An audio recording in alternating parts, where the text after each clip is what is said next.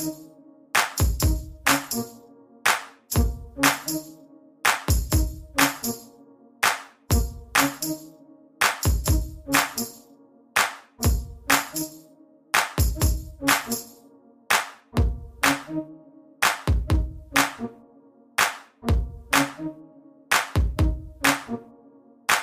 Greetings and salutations. Welcome to day 20 of the CP&T Show Black Music Month 30 series. I'm, of course, your host, Chris Stevens. Hopefully, you have been enjoying the series so far if you've been listening. And if this is your first time listening, the CP&T Show is covering Black Music Month all month long.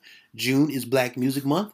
There are 30 days in June, and I'll be talking about 30 albums that are favorites of mine that help shape my musical taste, that are important and critical to an artist's development and key in their catalog, or just albums that went under the radar from known artists and underrated artists. Today, we get back into the hip hop bag and we start off the 21st century with the LOX' Freedom Cry We Are the Streets. With most good albums comes a good story, and the LOX are no different. January 25th, 2000, We Are the Streets released on Ruff Ryders Interscope Records, the culmination of the massively successful Let the LOX Go campaign waged by Styles, Sheek, Jadakiss, and the Ruff Ryders crew to get them off of Bad Boy so they could release albums under the Ruff Ryders imprint. Ruff Ryders were their management team before they went and created a label with the success of DMX in 1998. So Ruff Ryders were looking to fill out their roster. They had DMX. They discovered Drag-On. They found Eve. And the LOX, who they knew for years as their management firm, wanted to have the LOX on Ruff Ryders. And the LOX wanted to be free from Bad Boy. So, thus, the Let the LOX Go campaign. There were mixtapes, there were flyers, radio appearances, all this good stuff. And finally worked it out where Puff signed the deal to let them go, and they signed with Ruff Ryders almost immediately. And they were already working on the We Are the Street stuff. They just weren't going to release it on Bad Boy. So the Let the LOX Go campaign was them covering all of their bases. And it is an album full of anger, full of aggression, and freedom. Happy to be free from a label that they felt was not their style, was not their speed, and Jada Sheek and Styles just didn't like the way things were going. So that is what happened with that. And once again, We Are the Streets, January 25th, 2000. Very, very Swizz Beatz heavy album. Of course, there's some P Killer on there. There's, of course, Timbaland on Ride or Die Chick. But when you have a group of three rappers, it's important that all of them get to showcase their stuff, and everybody on this album gets a solo track.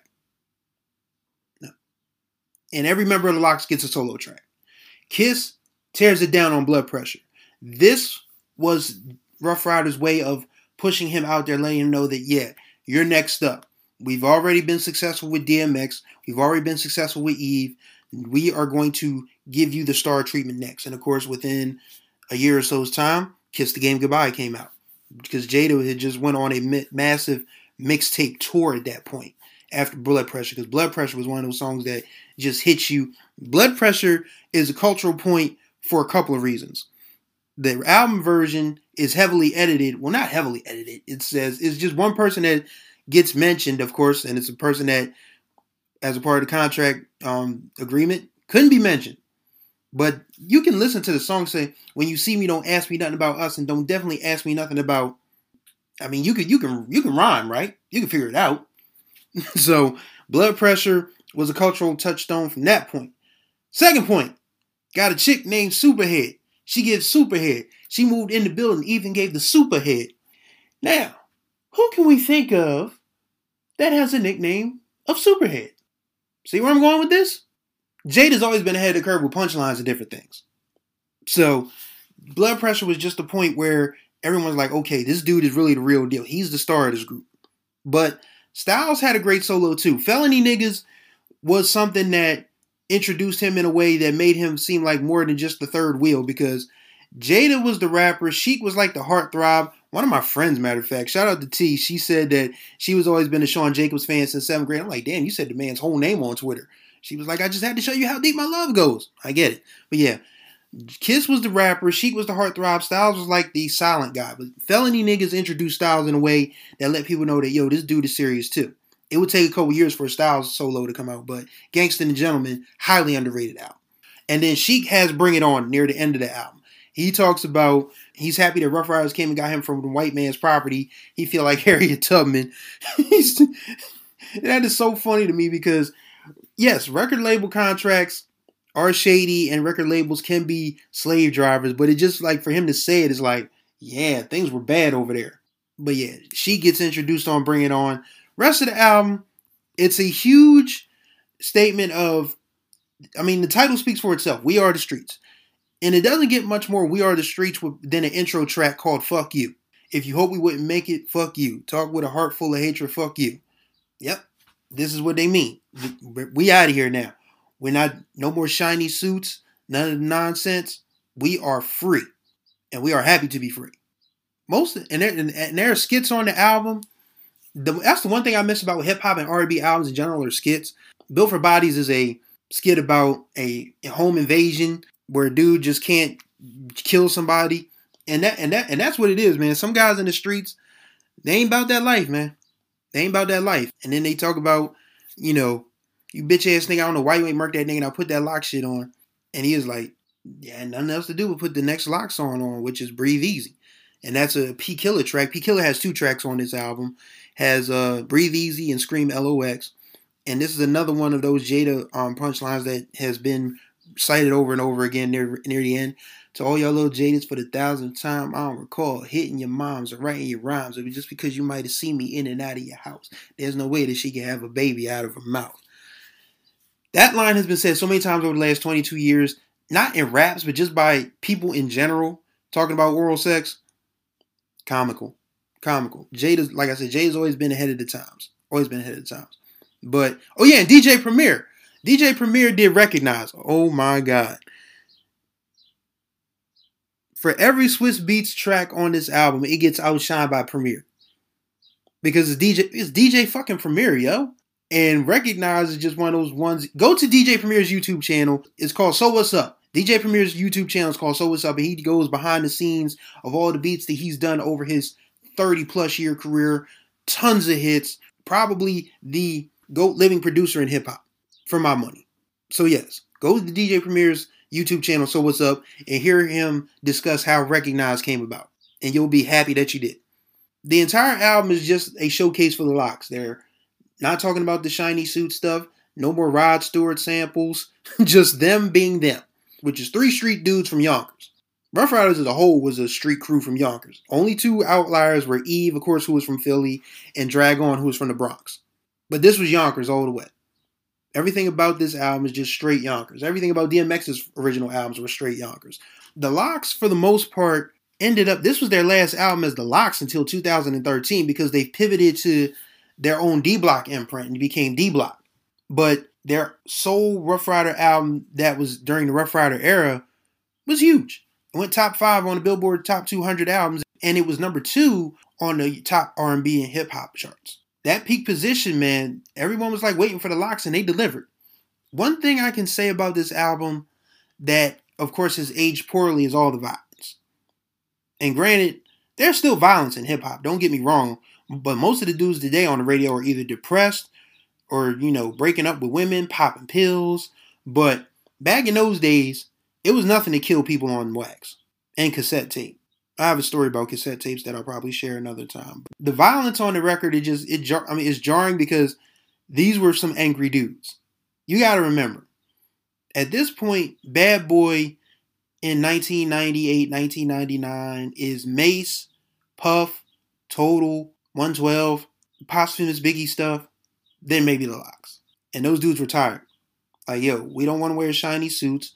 We're tired of these, you know, pop samples we want to do our albums our way. And Puff was like, nah, I'm good. And the LOX was like, well, we're good. We won't record another album for you guys. And true to their word, they did not. The only thing is, though, it took Puff forever to let go of that publishing. Because if you look, if you can find yourself a copy of We Are the Streets, cassette or CD, when you look at the album credits, you'll see Justin Combs publishing all over that motherfucker. Puff is the Berry Gordy of modern black music. You can go back to any Motown album from any main artist that isn't Marvin, that isn't Smokey, that isn't Stevie, and you will see Jobete Publishing. That is Berry Gordy's publishing arm because it is his children's name, Hazel Joy, Berry III, and Terry. So yes, go to Motown Records, pick out any catalog you want from 1959 to about, I guess, 1989, 1990. You'll see Jobete Publishing on there. and you can go to any Bad Boy album and see Justin Combs publishing on there. Like Puff, Puff runs a tight ship, man. Puff runs a tight ship. And a lot of people seem to think that it's always good to be in the music business, but if you don't know your stuff, if you don't know the publishing, the song rights, the masters, all of that, you can be out here touring until you're like 900 years old. So just be mindful of that. And this is just one of those cases of industry rule number 4080. Shout out to the homie Q-Tip. It is a nasty business. But the music is good. And yes, We Are the Streets is no exception. These are three guys that have gotten their freedom to talk about the stuff they want to talk about, get the beats they want to get, work with the people they want to work with. Lead and only single was Ride or Die Chick. And it's Timbaland on the beat. He's in the hook barely. Eve is in the hook. And it's about, you know, a woman who's ride or die. And it's the one time where you can feel the LOX kind of slipping back into that jiggy spell, but it's jiggy light. It's stuff that they want to talk about, but it's still a pop record. I guess it all just depends on perspective. Because Ride or Die Bitch could have easily fit in on a Bad Boy LOX out. But they wanted to do it their way. They wanted to work with Tim. Tim gave him that beat. Eve gives him the hook. It's on from there. Rest of the appearances, though, Casino, who is another Ruff Ryder associate, is on Can I Live.